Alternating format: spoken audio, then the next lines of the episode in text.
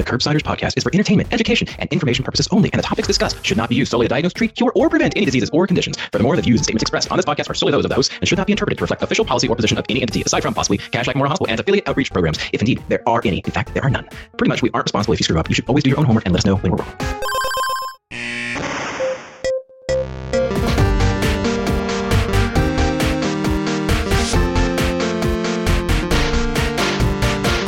So, take two, Paul. Great, Welcome good. back to the Curbsiders. And, Paul, as I always like to say when we're doing this in front of a room of people, this feels totally natural. I don't even sense anyone here. This is how I want to live my life, actually, under a hot spotlight with failing technology. This feels great. Well, uh, thank you for coming. Tonight on the show, we're going to talk about medical cannabis, and we have a great guest, Dr. Julia Arnsten. We will introduce her fully in a second. But, Paul, before we do that, can you remind the audience what exactly is it that we do on the Curbsiders? Sure. Happy to, as always, Matt. As a reminder, we are the internal medicine podcast. We use expert interviews to bring you clinical pearls and practice changing knowledge. And then I'm going to set you up, Matt. I understand that you had a pun that you want to include here because you're going to be too embarrassed to do it in front of our guest who's sitting next to us. Now she's sitting here. So, you know, Paul, I just wanted to remind you before we get too far into this show that, you know, you can't spell healthcare, Paul, without THC. We'll agree with that? Don't, you don't have to indulge this. That's not necessary. And then, Paul, I know we've been having some interpersonal issues lately, and uh, I hate this. just allow me to be blunt. If we're going to continue to do this, Paul, I want it to be a joint decision. This is the worst day of my life. I'm going to introduce our guest, if that's okay with you, Matt. Do you have any more? No. Well, I do, but, you know, Let's introduce our amazing guest. We have Dr. Julia Arnsten with us. She is a professor at Albert Einstein College of Medicine. She is the chief of the Division of General Internal Medicine at Einstein and Montefiore Medical Center. Dr. Arnsten earned her MD from New York University School of Medicine, an MPH from the Harvard School of Public Health, and a BA from Wesleyan University. She completed residency training in primary care internal medicine at New York University Medical Center Bellevue Hospital and fellowship training in general internal medicine at Massachusetts General Hospital. Dr. Arnsten was the founding chief of the Einstein Montefiore Division of General Internal Medicine in 2004. And since then, she has created a vibrant academic home for over 75 faculty members. In 2017, Dr. Arnsten launched the medical cannabis program at Montefiore, which is the first primary care based medical cannabis program in the United States Academic Medical Center. So, without further ado, why don't we actually get to the show? And actually, before we do that, let's just hold for applause for our, our fantastic guest, please. You're such a professional, Paul. Yeah, you're such a professional. Dr. Arnsten, thank you so much for joining us. And the audience has just heard your bio, but can you tell them maybe how do you describe yourself as a one liner and maybe throw in a hobby or interest outside of medicine? Thank you so much for the introduction and the applause. And it's really exciting to be able to be here and talk about this topic about which I feel very passionate. So, I'm a lifelong New Yorker. I was born and raised there. That might be obvious to you after listening to me for 30 seconds. I'm primary care and addiction medicine trained. I'm the mother of two amazing young adults. And I have to say that as division chief of general internal medicine, I have the best job in the world. It's the best job. And I'm currently in my 60th year on the planet. And I can also honestly say that life gets better and better every year. So now that I'm older, um, I am trying to work a little less hard and reclaim some of the things that I liked to do when I was younger. And this has been helped by the fact that I've recently had a uh, some orthopedic surgery and spending a lot of time on my back. And I have been uh, doing quite a bit of sketching and drawing, which is giving me a lot of pleasure. I'm glad that, you, that that life is getting better as she's go as you're going on. That that gives me a lot of Orthopedic surgery for everybody. Despite the orthopedic surgery, you're feeling life is getting better. So that's a good outlook. I can Gets get on better. board with that. And I'll do our, our usual um, thing where we ask for just some sort of piece of culture to share with us that as that you've enjoyed recently. It can be a book, a television show, um, movie, something something broad. It doesn't have to be anything um, monumental, but just something that you enjoyed recently. So I, I you know, um, I was sent that question in advance, and so I thought about it a little bit. And uh, living in New York City, I really get to take advantage of a lot of arts. Uh, at, that's been a, kind of tricky during the pandemic, but one of the things that I love is live theater, and that's begun to come back.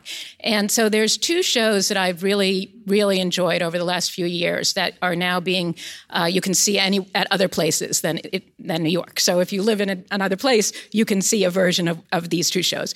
So one of them is um, David Byrne's American Utopia, and the other is the Lehman trilogy. And so these are very different than one another, but they both um, are really a, a, statement on what it's like to live in this country during this time. And um, I, I, recommend them both. I believe the David Byrne show has been made into a movie by Spike Lee, which I haven't seen, but I'm sure is well worth seeing. I wanted to ask you before we get on to the main topic here. Can you tell the audience? So you've you've accomplished a lot in your career, and you you told us si- almost sixty years. You've you've accomplished a lot already. So, but tell us, like, what is some great advice that helped you get there along the way that you found meaningful? I was thinking about this question too, and, and I think the most meaningful advice that I've received in my career has been the advice that I did not follow. and there's a lot of advice you'll get, which you should not follow. And it reminded me of one of the things that's often said in, in 12 step meetings. Um, take what you like and leave the rest. So I think the most meaningful co- advice for a career in academic medicine, which is not easy, is to uh, cultivate your perseverance and also pay attention to your passion. Because succeeding in this game requires a tremendous amount of perseverance.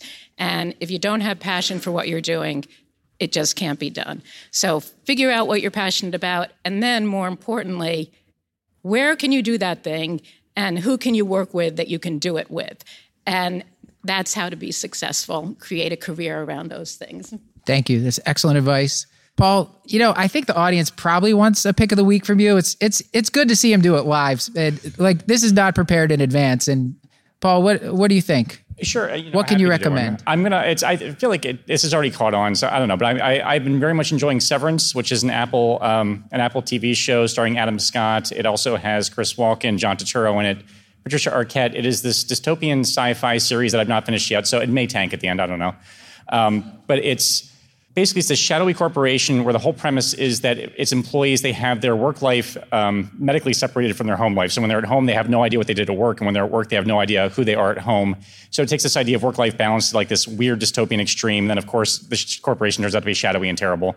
Um, so i'm enjoying it so far. Um, like i said hopefully it doesn't go bad but I, I don't think that it will. I actually might check that out, Paul. A lot of your picks of the week are too like they're soul crushing for me, but I, I think I might check this one out. This episode is brought to you by Grammarly and Curbsiders. You know I love Grammarly because at the Curbsiders, we're sending out a ton of written content each week, whether it's through our email list or putting show notes on our website, and we want to make sure that we do a good job there. Grammarly helps make sure that our work is clear, concise, and to the point. And also, it can even help us with tone. That's right, Grammarly has a free tone detector to make sure you're making the right impression because my co host Paul Williams, he's mentioned to me multiple times that it's hard to gauge tone from an email, and this has gotten him in trouble. But with Grammarly, he can set the tone to friendly, casual, whatever he wants. That way, it keeps him out of trouble. We love that about Grammarly. Personally, I love Grammarly Premium's feature where it can give me complete sentence rewrites because sometimes I say things in a confusing way and Grammarly's like, hey, Watto, why don't you say it this way instead?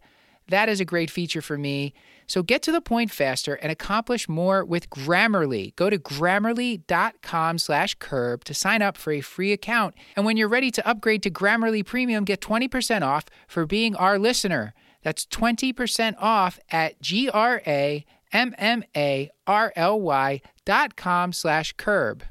This episode is brought to you by Med Mastery. If you want to learn the most important clinical skills in a fun and effective way, then you need to check out Med Mastery. It's an award winning online learning platform endorsed by the British Medical Association, and they offer courses on really useful skills from the basic to the more complex, things like EKGs, point of care ultrasound, mechanical ventilation, or how to read echocardiography.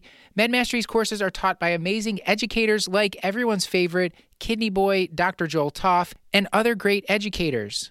I've had the chance to use MedMastery, and they are a great resource for people who like to learn by videos because they break things down into simple, bite sized videos, and they do pre and post test quizzes. They use a lot of adult learning theory to make sure you're learning the material. Plus, all MedMastery's courses are peer reviewed and CME accredited.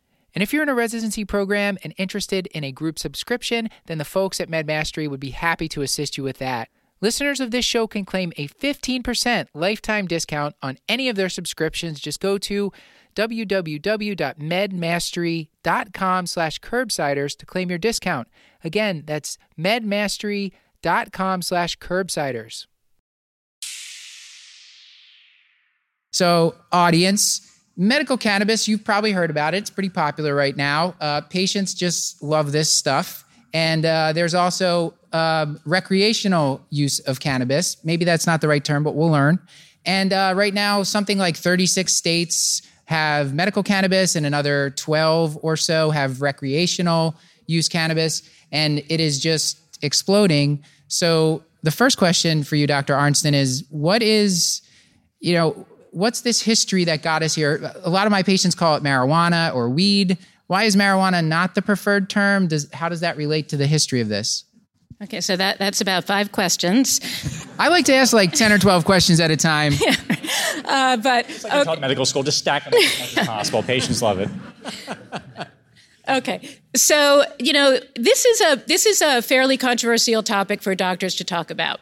And the way that I have um, gotten my mind around this topic and have been able to uh, to launch a, a, medical cannabis program at an academic medical center is by really separating um, medical cannabis from uh, other forms of cannabis use. And you said recreational cannabis, and that is the term that's been used for a long, long time um, in this country. Uh, many people prefer to use the term adult use for non medical cannabis because we know from a lot of surveys and other data, including some that I did, that people who are buying cannabis in a dispensary without a medical card are more than half the time buying it to treat a specific symptom like pain or insomnia, which means that most people are not buying in order to have a party or be recreational. Now, that doesn't mean that most cannabis is not bought by those people who are buying it to for recreation, but most people are not buying for recreational purposes.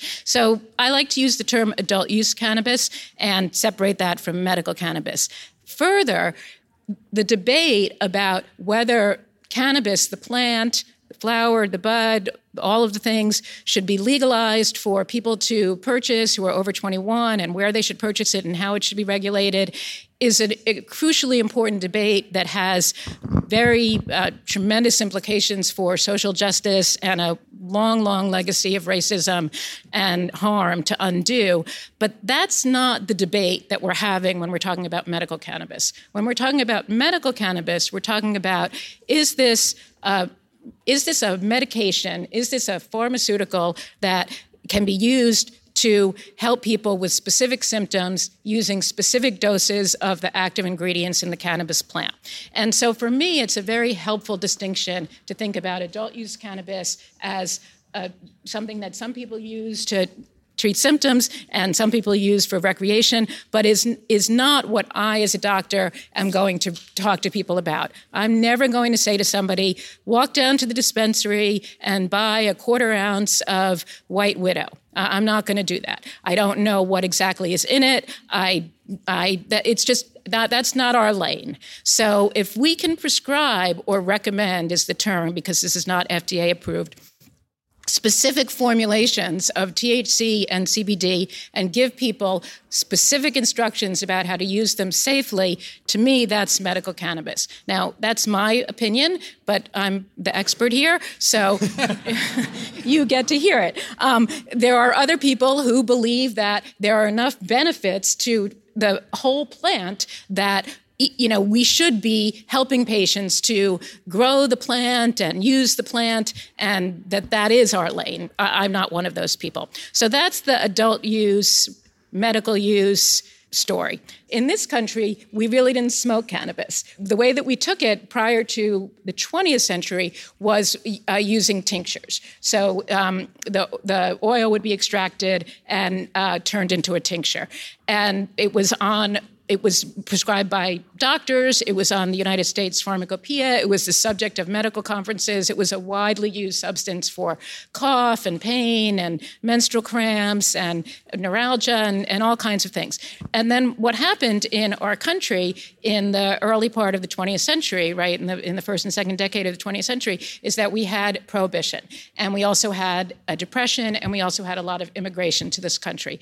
And cannabis um, as well as alcohol were prohibited. And in order to and, and there was a very concerted effort at the level of the federal government to determine how to like free the society from cannabis. And one way to do that was to associate it with another element in society that people were unhappy with. And that element at that time were immigrants who came from Mexico.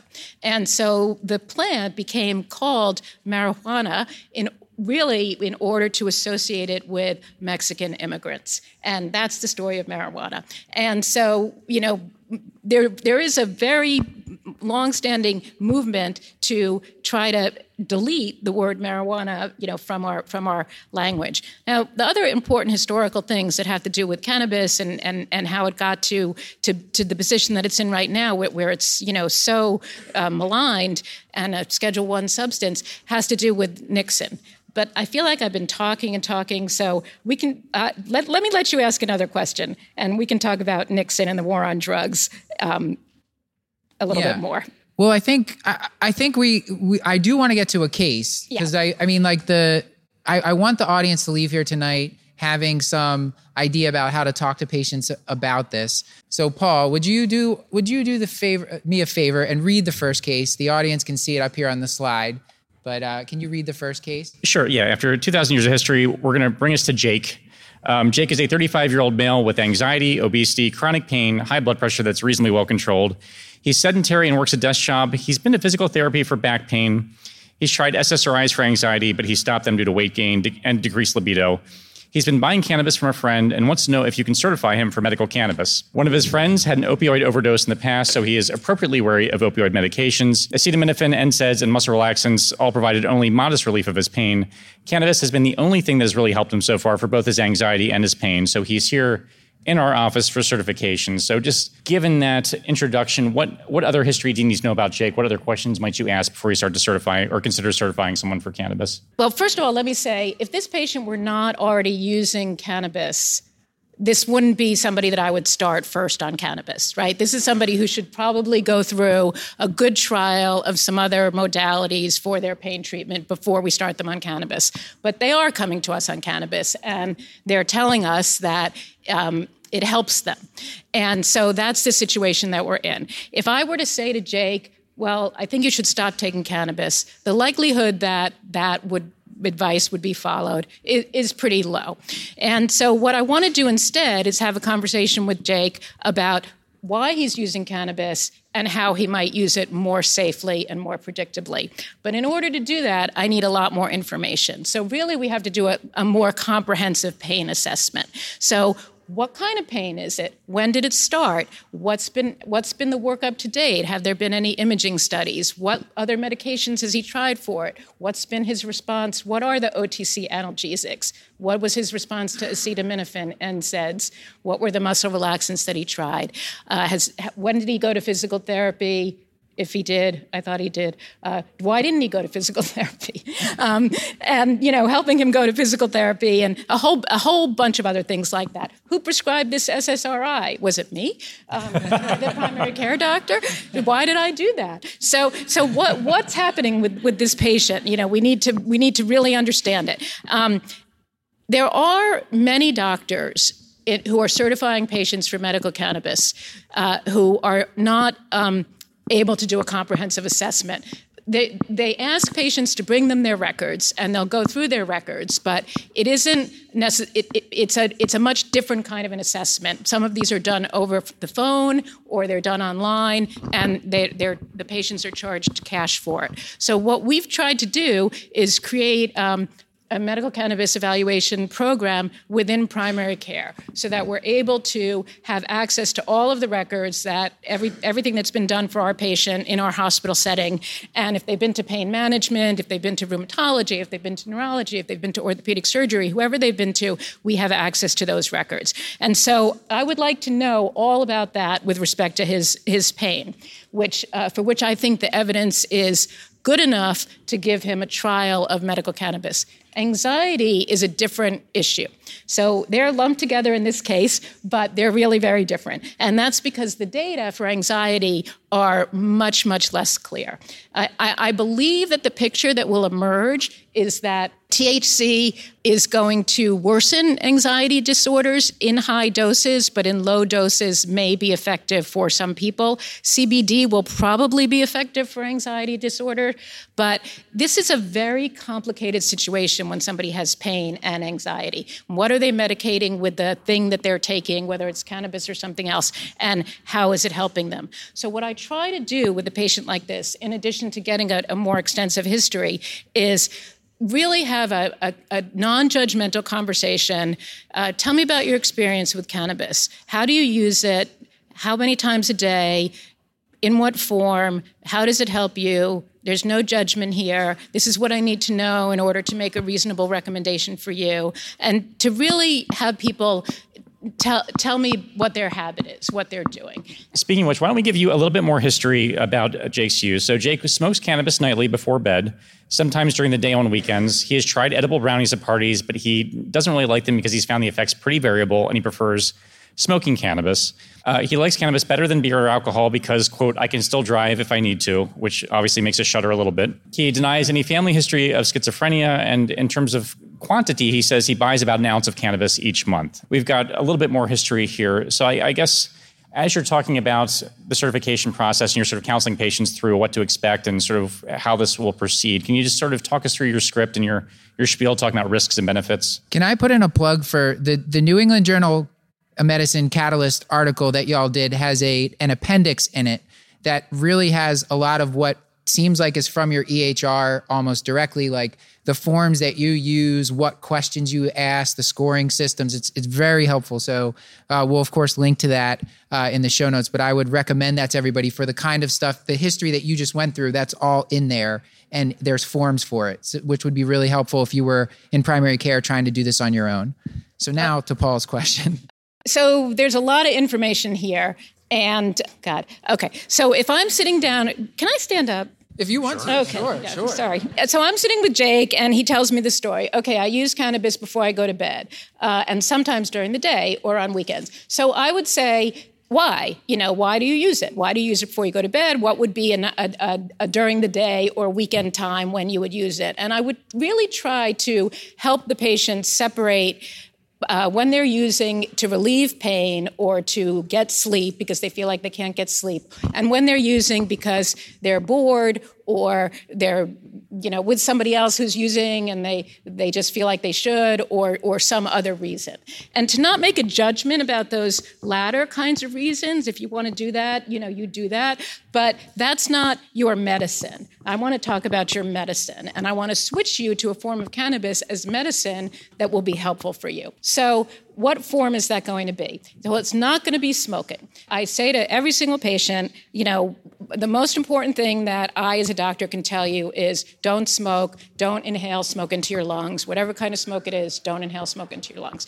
And um, once in a while, I might recommend to somebody that they switch from smoking to inhaling the vapor from either an oil or a, a vaporizer that vaporizes dried flower. But really, I, I very much encourage patients to use either tinctures or some form of edible. And an edible can be a pill, a gel cap, a gummy, something like that baked goods are not medicine. so. Oh, man. Uh, that's why everyone's here. They thought you were going to tell them like how many cookies to eat or brownies, whatever it is. Yeah, no baked goods. And, um, you know, it, if you want to do that in your own time, that's fine, but we're not going to think about that as medicine. And because what we're trying to get to is the point where what we're recommending to a person is that they're taking something like 2.5 milligrams of THC and 2.5 milligrams of CBD, or 5 and 5, or 10 and 10, and that we can reliably and predictably know that what we're recommending to them has that much THC and that much CBD in it. So I explain all that to patients I, when I tell them, I say, okay, let's talk about what medical cannabis is. Do you know anything about it? They say either yes or no.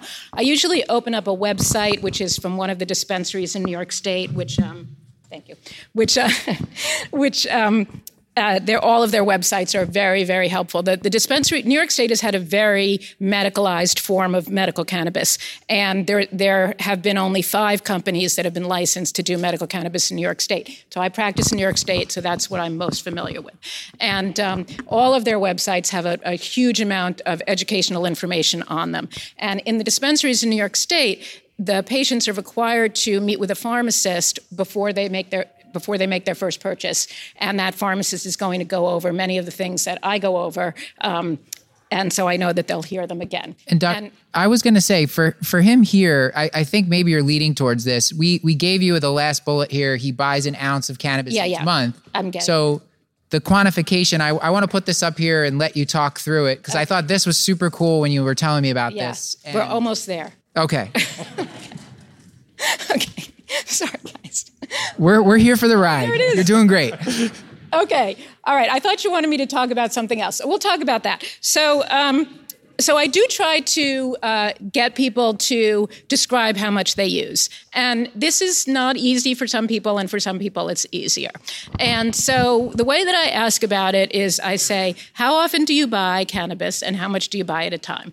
And people usually in our community buy about an eighth of an ounce at a time, and we get all kinds of answers. I don't buy it. My boyfriend buys it for me, or my child gives it to me. But you know, people can usually make some kind of estimate. Sometimes they, you know, say a baggie. Um, but you know, we we we try to get a sense of how long a person takes to go through an eighth of an ounce. And so, what is an eighth of an ounce? So, an eighth of an ounce is um, there, an ounce is 28 grams. Everybody knows that. So that's 28,000 milligrams. So an eighth is one eighth of that, which is 3,500 milligrams. So that's just math right? So in so that would be in the plant form. That would be the plant form. And so the plant form has all the things that the plant has in it. It has all the other cannabinoids. It has some leaf, although a lot less leaf than it used to have. And it has CBD and it has THC. And what we're really trying to understand is how much THC is in that, that volume or that weight. And we don't know, right? We don't know. Um, but we estimate. And we estimate about 10% but it could be anywhere from 5% to probably no more than 25%. And patients are very surprised to hear that because they, sometimes they think that they're buying cannabis that's 90% THC. I'm glad that made you laugh. Yeah. okay. Um, Seems like a wild overestimate. That's all. right, right. But you know, even in Colorado, I mean, the you know the the, the most cannabis that you're going to get in dried cannabis is going to be about 25 to 30 percent. So if somebody smokes, tells me that they're using an eighth of an ounce um, every few days, I'll say, okay, that sounds like a quarter of an ounce a week, and that sounds like an ounce a month. And these are very approximate, but that's kind of where we get to. So an ounce a month would be that, I think that's that middle column, right? Yeah, the, the bottom the there. Bottom. So an ounce a month is around 2,800 milligrams of THC per month or 93 milligrams right. THC yeah. per day. Yeah. And so this the, is again from the the yeah that's from our so an ounce an ounce a month that's a pretty that's a pretty big habit. Well, I thought it was a pretty big habit, but now I've met people who, you know, go through an ounce a week. so that's where we would go. Okay, so now Jake, we don't know how much he smokes. We just know he smokes every night. So I have this very interesting conversation with patients about the way in which they smoke. What do they do with the weed? You know, do they roll it in a joint? Do they roll it in a joint with tobacco, which is a blunt? Do they roll it with tobacco paper? Do they put it in a pipe? Do they do something else? And then we have a whole lot of conversations about why that that whatever it is that they're doing is not healthy. Yeah. So if it has tobacco in it, you know, there's all of that. If it's rolled in tobacco paper, there's that. Even if it isn't rolled in tobacco paper, they're still, you know, inhaling smoke into their lungs. Well, let me let me summarize where we're at here as far as Jake goes. So Jake, so right now we've we've gone through our whole list of like why are you using this? How much? he he told us it's an ounce a month. So right now we know it's about 93 milligrams Yep. THC per day, and he's he's mostly smoking it. Sometimes, let's say, sometimes he's using tinctures um, if he can get them, but mostly he's smoking it maybe about twice a day. And then you said that you you do talk to them. You you prefer patients are not smoking that they're using a tincture. You said maybe vaporization. Paul, where where do you want to take this next with Jake? Like, what else do we do you want to know if you're seeing this kind of uh, this patient in your practice? I, I think I have a broader question. I mean, you, you talked. I think we're limited in terms of what we know because of we're limited in how what we can research because of the legal issues around cannabis. But I did want to ask, in terms of what we currently know, what conditions actually have like solid evidence to actually certify someone, and sort of what are some of the, the softer calls? But like, what are the things that we know benefit from from actually certifying for cannabis? So there's at this point there's probably about mm, thirty or forty thousand articles um, if you go into PubMed that have to do with cannabis or or marijuana. And um, about five years ago, there was a panel that was put together of many people who do research in this area, where they reviewed the number of articles that there were at that time, which was about twenty five thousand, and you know came up with some guidelines for us. And there's been some criticisms of the methodology, and um, but but to my read, it, it's pretty solid. And so, uh, this National Academy of Sciences, Engineering, and Medicine panel that reviewed all of these articles essentially told us that there are three conditions for which the evidence is sufficient to. Uh, to consider cannabis. And so those three conditions are chronic pain, and the evidence is probably the best for chronic pain. But what does that really mean? So, this is what it really means. And this is what I tell the patient. For about half of people, you, w- you, may, you will get some benefit to your pain from using cannabis. So, if there's two people just like you sitting in front of me, I don't know which one of you is going to get the benefit. All we can do is try and see what happens.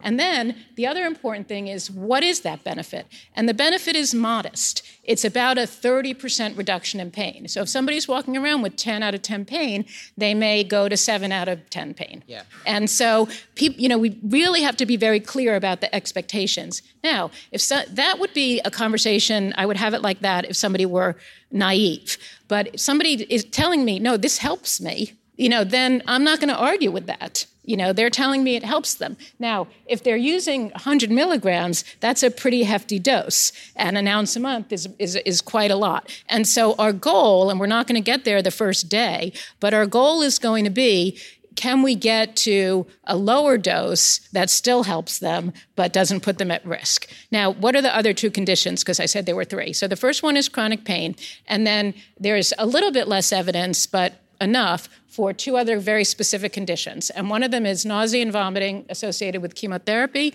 and the other is spasticity associated with multiple sclerosis. So these are really the only three conditions. Now, chronic pain is a big wastebasket, and a lot of the data for chronic pain come from neuropathic pain, and they also come from uh, formulations of cannabis that we don't have in this country. That's hopeful. So it, it does become a, a, really complicated issue. And a lot of this is because of the fact that we can't do research. And we can't do research because it's a Schedule One drug. And we can do research, but it takes a really, really, really long time and a tremendous amount of perseverance. And even then, the results are uh, limited because the way in which one can do research on cannabis in this country is to buy the cannabis from the federal government and ask the federal government to give you cannabis that has either this much THC or that much CBD and hope that it really look, is like that. And whether what you get from the federal government is equivalent to what um, would be in the in the products that the proprietary companies are making is something that people are just beginning to study. But in order to even get that product from the federal government, I'd say it takes about four or five years of of um, paperwork. So you have to get a Schedule One license. you have to submit. Paul Williams is the man for the job. Right? Yeah. I mean, you could have a baby and raise them and still be I'll- I'll waiting the to paperwork. It's- start your study. Um, it's it's it's it's really and so so as a result, we really don't know the answer to many important questions. It's it's interesting that I think you're able to certify patients for many more diagnoses than the three that you just Right. which is interesting and which is why I think the use of it is so ahead of the evidence and the enthusiasm is so ahead of of the evidence. Well, That's because the the the lists of what you can certify a patient for, which are different from state to state to state. So in New Jersey, you can certify for you can certify for anxiety, but in New York, you can't certify for anxiety. But these lists of what you can certify for are not made by us. You know, they're made by politicians. Mm-hmm. That's who makes them. And so, you know, we end up with you know people who are listening to different to different constituencies, some of which might be very smart, but they're trying to, you know, craft a, a legislative you know, piece of legislation that is going to meet everybody's needs. This episode is brought to you by locumstory.com. Have you ever considered a different way of practicing medicine? Well, whether you're burned out or need a change of pace, or you're just looking to supplement your income, locum tenens might be the solution for you. And if you're considering locum tenens, either full time or on the side, then you probably have a bunch of questions, and fortunately, locumstory.com has the answers you need because it's packed with unbiased information and advice for people like you. Locumstory.com has nothing to sell, it's just a resource for information, and you're going to find handy tools like trends for your specialty. You can compare different locums agencies, and there's even a quiz to help decide if locums is right for you. Locumstory.com has answers to basic questions like what is locum tenens, but also more complex questions about pay ranges, taxes, licensing, and many others. And their blog features content and perspectives from actual locums physicians who have firsthand locums experience. Visit locumstory.com. It's the perfect place to start if you want to learn more about locums. That's locumstory.com. This episode is brought to you by Green Chef. Curbsiders, you remember Green Chef. They have fresh produce, premium proteins, and organic ingredients that you can trust. And that's why Green Chef is the number one meal kit for eating well. They fit every lifestyle, whether you're keto, paleo, vegan, vegetarian, Mediterranean, gluten free. They've got you covered. Green Chef's Expert chefs curate every recipe so you can enjoy restaurant quality dishes at home without compromising taste. They have 24 always changing recipes to choose from every week. You're not going to get bored. And it's sustainable. Their meal kit offsets 100% of their carbon footprint. What I love about Green Chef is it gives me some confidence in the kitchen because while I do enjoy preparing meals, I'm a little bit lazy and I don't really understand how to season foods, but with Green Chef, they tell me exactly what to do. All the ingredients are there, all the seasoning is there, and it tastes great, and I can do it with my kids, which is really fun. So go to greenchef.com slash curb130 and use code curb130 to get $130 off plus free shipping. That's greenchef.com slash curb130 and use the code curb130 to get $130 off plus free shipping. Let's let's get back to Jake and try to talk about how we're going to prescribe to him. So we've we've calculated how much he's currently using here, and uh, and I do want to try to leave at least a couple minutes at the end for audience questions as well. So I think we're doing okay if we if we're we move great. on. Yeah. So let's let's talk about Jake, how you might think about his dose, and you can you can talk the audience. I, I think this is similar to what you do. So the example number two at the bottom is a patient that's using an ounce a month and the example at the, top is a patient using one eighth an ounce per month. How so for Jake? What would that look like? What would you prescribe? What would you tell him when you're going to recommend? You're going to if let's say you certify him and now you're recommending a dose or formulation for him. Yeah. So the, the, the, patient who, who smokes an ounce a month that we've decided is, you know, when I do the calculation, I, I round it up in my head. I try to show it to the patient at the same time, but I say, okay, it's about 100 milligrams a day.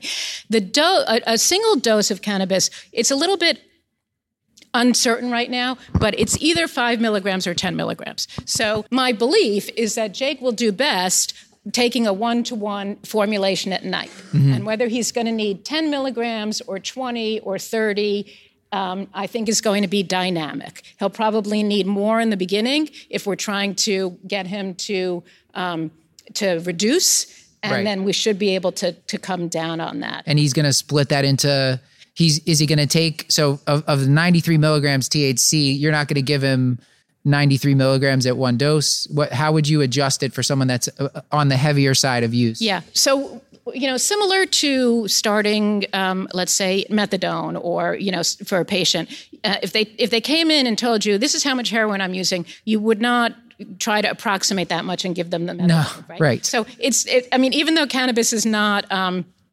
lethal in overdose. Um, we don't we don't want people to be overdosing on cannabis. Sure. It's very uncomfortable, and you know we just don't want it. So you know we would we we wouldn't recommend more than say fifty percent of what we calculate that okay. they're doing. So for him, that would be forty or fifty milligrams a day. Right. Okay, so that's going to be four doses, and um, I would probably suggest that he take them for the first few days. Uh, take two doses, 10 and 10, mm-hmm. and then go up to um, 20 and 20. Okay. Okay. But there's a few caveats here. So, one thing that I tell patients is that our goal for them, even if it isn't their goal for themselves, is that they're going to stop smoking and move to the medical product. And I get that that might not happen today or this week, but for the 24 hours before they start the medical product, they should abstain completely from smoking so that they can understand how the medical product is affecting them. So, for him, I would, I would say, okay, let's go for a 20 to 1 ratio of THC to CBD. Um, I would ask him if he wants to use the tincture or the pill. Um, I would explain to him that if he takes, so all of these, there's so much to say here. So all of these different ways of delivering the cannabis have uh, different attributes associated with them. And so switching from smoking to an ingested form is going to be a very different experience for him.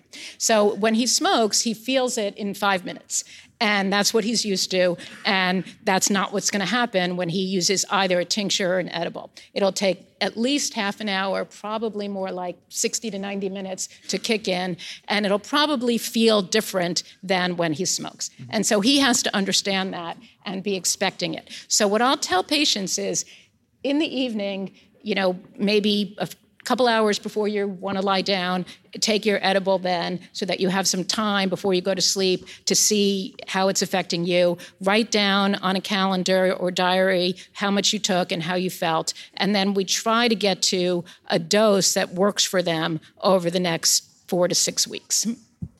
And I wanted to clarify you said he you you might try him on a one to one or you might t- try him on a 20 to one which one do, you would i'm sorry if i wasn't clear My, i think a one to one will work best one to one no, i think that's but but i wouldn't start him on that Okay. Because this this brings us a little bit to harm reduction, right? Yeah. So like this guy is smoking an ounce a month and he's smoking every night. So he's used to that. Mm-hmm. And whether that, that feeling that he's getting from smoking that cannabis is helping his pain or not, or helping his anxiety or not, he thinks it is. Right. And so, you know, we have to try to tease out pain and anxiety and insomnia and maybe he needs other things for the anxiety and the insomnia. Maybe it's not cannabis. Mm-hmm. so ultimately i think a one-to-one is going to be best for him but uh, for the short term i would be trying to treat the pain with a higher a higher thc combination because he's used to a lot of thc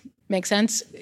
No, it, it, makes a ton of sense. I did want to ask, uh, since we're, you know, as we're discussing this as a medication for treatment for specific conditions, and we're doctors who think in terms of risk benefit, I would like to hear how you counsel patients about the potential downsides. Like, are, are there neurocognitive effects? What medication should be avoided with cannabis? Right, right. So, th- so this also is why you know THC has its place. You know, patients say the pain was still there, but it didn't bother me as much, or this is really the only way, you know, that I was able to relax. And, uh, you know what, that, that's okay. But what is becoming clearer and clearer is that uh, the combination of THC and CBD, because of the way that they sit in the cannabinoid receptors, is is mo- most effective for pain. And so that's really where we want to get to. And CBD so far has very few side effects of which we're aware. We are seeing in when people get to very very high doses, which is usually for the treatment of um, severe seizure disorders, some um, liver enzyme abnormalities. But in the doses that people are taking, we're really not seeing that. So CBD is is really really pretty benign.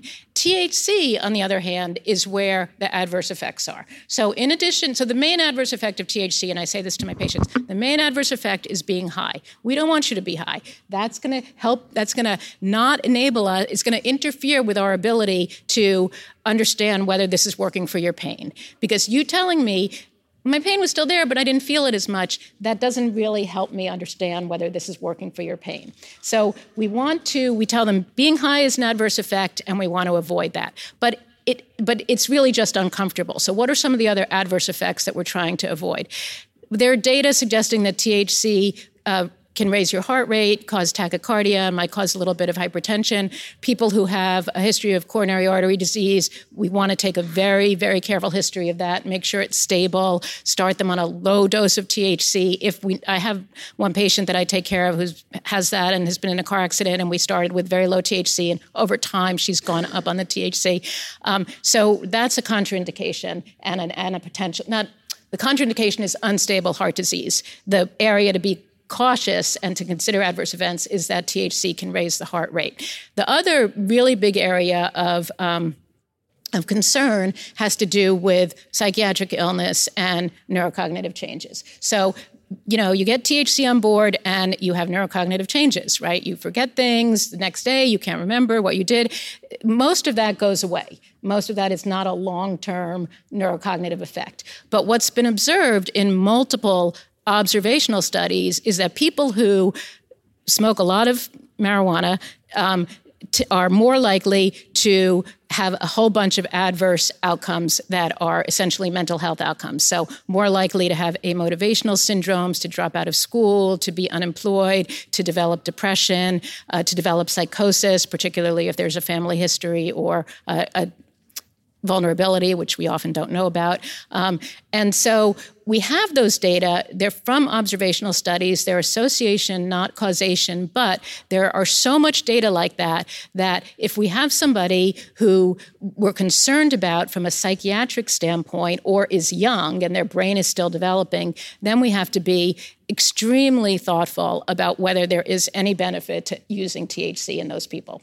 The process, as I know it for certification, the patients have to have access to the internet in some capacity. To get the card itself or even the application process costs some money. And no insurance is actually covering the product any dispensary. They have to have access to a healthcare provider who will do the certification. So this seems a little bit like a setup for disparity and like it's only certain privileged people are going to be able to actually have access to medical cannabis in the first place. I wonder if you wouldn't mind talking a little bit about if, if, if that is in fact the case and what disparities exist. So that's totally the case. And I appreciate the question. And, you know, when I give this talk, at, eh, or and as I'm talking to you, you know, this is all a really big hassle right? Like, really, we have to put patients through this in order for them to have a trial of this medication? And the answer is yes. And that has to do with the history and the war on drugs and the sort of conflating of the adult use and the medical uses of cannabis. And but that's where we are right now. So we have this incredibly cumbersome system by which we have to to which we have to adhere in order to allow patients to try medical cannabis.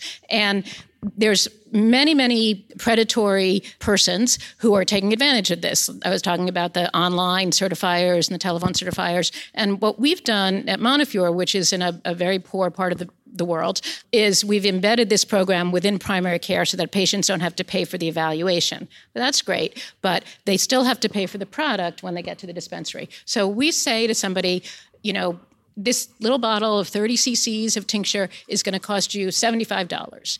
And essentially, the response most of the time is, well, I can't get it then. Because people live on a seriously fixed income, and that's not something that they can do. And that is one of that is really one of the most heartbreaking things that um, I have experienced in my many years practicing medicine. Um, so we've studied uh, the initial um, outcomes from our cannabis clinic. And what we found is that only half of people that we certify are going to the dispensary and purchasing the product. And the other um, sequelae of this is that oftentimes people are not getting up to a a therapeutic dose. So, in order to save money, they're spacing out what they have over a long period of time and then saying, you know, it didn't really work for me and I'm going to stick with my Percocet. and so, eh, because Medicaid pays for that. It is kind of depressing that we have a safer a safer way that can be like a little bit more exact and we can we can more easily titrate what the patient's getting we can reduce harm by they're not getting things off the street that might be contaminated with other things maybe they'd be smoking less if we were using more of the tinctures and the other other th- formulations you mentioned so it's it is a shame but I, I get that is that is the status of where we are now I just want to be careful about the word safer because it's safer than what? So, you know, is cannabis safer than opioids? This is the question that, you know, people really want to know the answer to. And um, and there are data, you know, looking at this question, um, but they're not. They they have limitations to them. So what we mostly have for this question are ecological data. So this state has medical cannabis laws, and this state does not. And are doctors prescribing fewer opioids in the state that has medical cannabis and the state that doesn't have medical cannabis? And there were a number of studies that showed that about eight, seven, eight years ago. More recently, that looks like it's not true anymore. Um, there's either equal or maybe even more opioid prescribing in the states with medical cannabis. So we don't really know the oh answer to this question. Yeah, that's not good. What we need are and and and even if we even if all the studies went in the same direction, it, it, would still be ecological. So this population compared to that population, where what we really need to know is, you know, you have this much pain and you start medical cannabis, and you have a little less pain and you start medical cannabis. What happens to your own use of opioids? Does it not the average of the two of you? So does does for any one person are they using fewer opioids after they start medical cannabis? So that's a study we're doing at Montefiore, and that's really the question that we need to know the answer to. So, do I believe that cannabis is safer than opioids? Yes. But are there people who are less certain of that? Yes. Dr. Arnsten, if, if you could give the audience maybe two or three take home points, and then we'll hang around and we can uh, answer any follow up questions from people.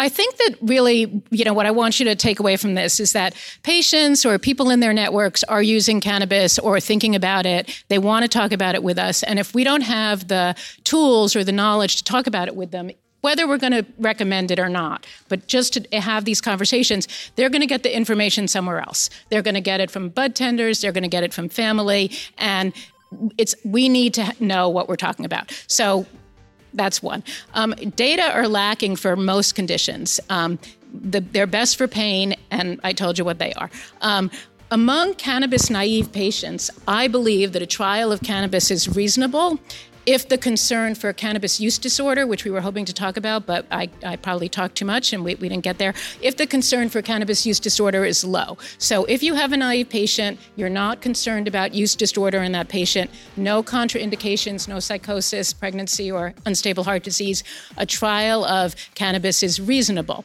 and it should include specific doses of THC and CBD, not go down to the dispensary and see what the bud tender thinks you should buy. And in many states, such trials will be highly limited in what the patients can do because of cost.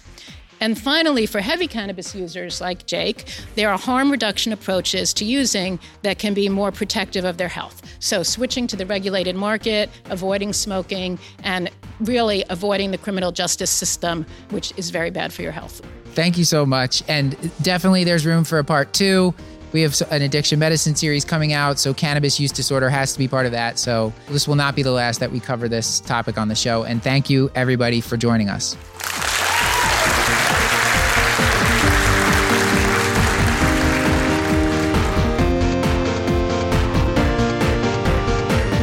This has been another episode of the Curbsiders, bringing you a little knowledge food for your brain hole. Yummy. It must be late because I like that one. Get your show notes at thecurbsiders.com, and while you're there, sign up for our mailing list to get our weekly show notes in your inbox. Plus, twice each month, you'll get our new Curbsiders Digest recapping the latest practice changing articles, guidelines, and news in internal medicine. We're committed to high value, practice changing knowledge, and to do that, we need your feedback. So please subscribe, rate, and review the show on Apple Podcasts or contact us at thecurbsiders at gmail.com. You can also claim free CME credit through VCU Health at curbsiders.vcuhealth.org. A special thanks to our writer and producer for this episode, Malini Gandhi. Also, a special thanks to the team at PodPaste for helping to produce and edit this episode. Elizabeth Proto runs our social media. Stuart Brigham composed our theme music. And Paul, with all that, until next time, I've been Dr. Matthew Frank Watto. And Matt, I'm glad you are. And as always, I remain Dr. Paul Nelson Williams. Thank you and goodbye.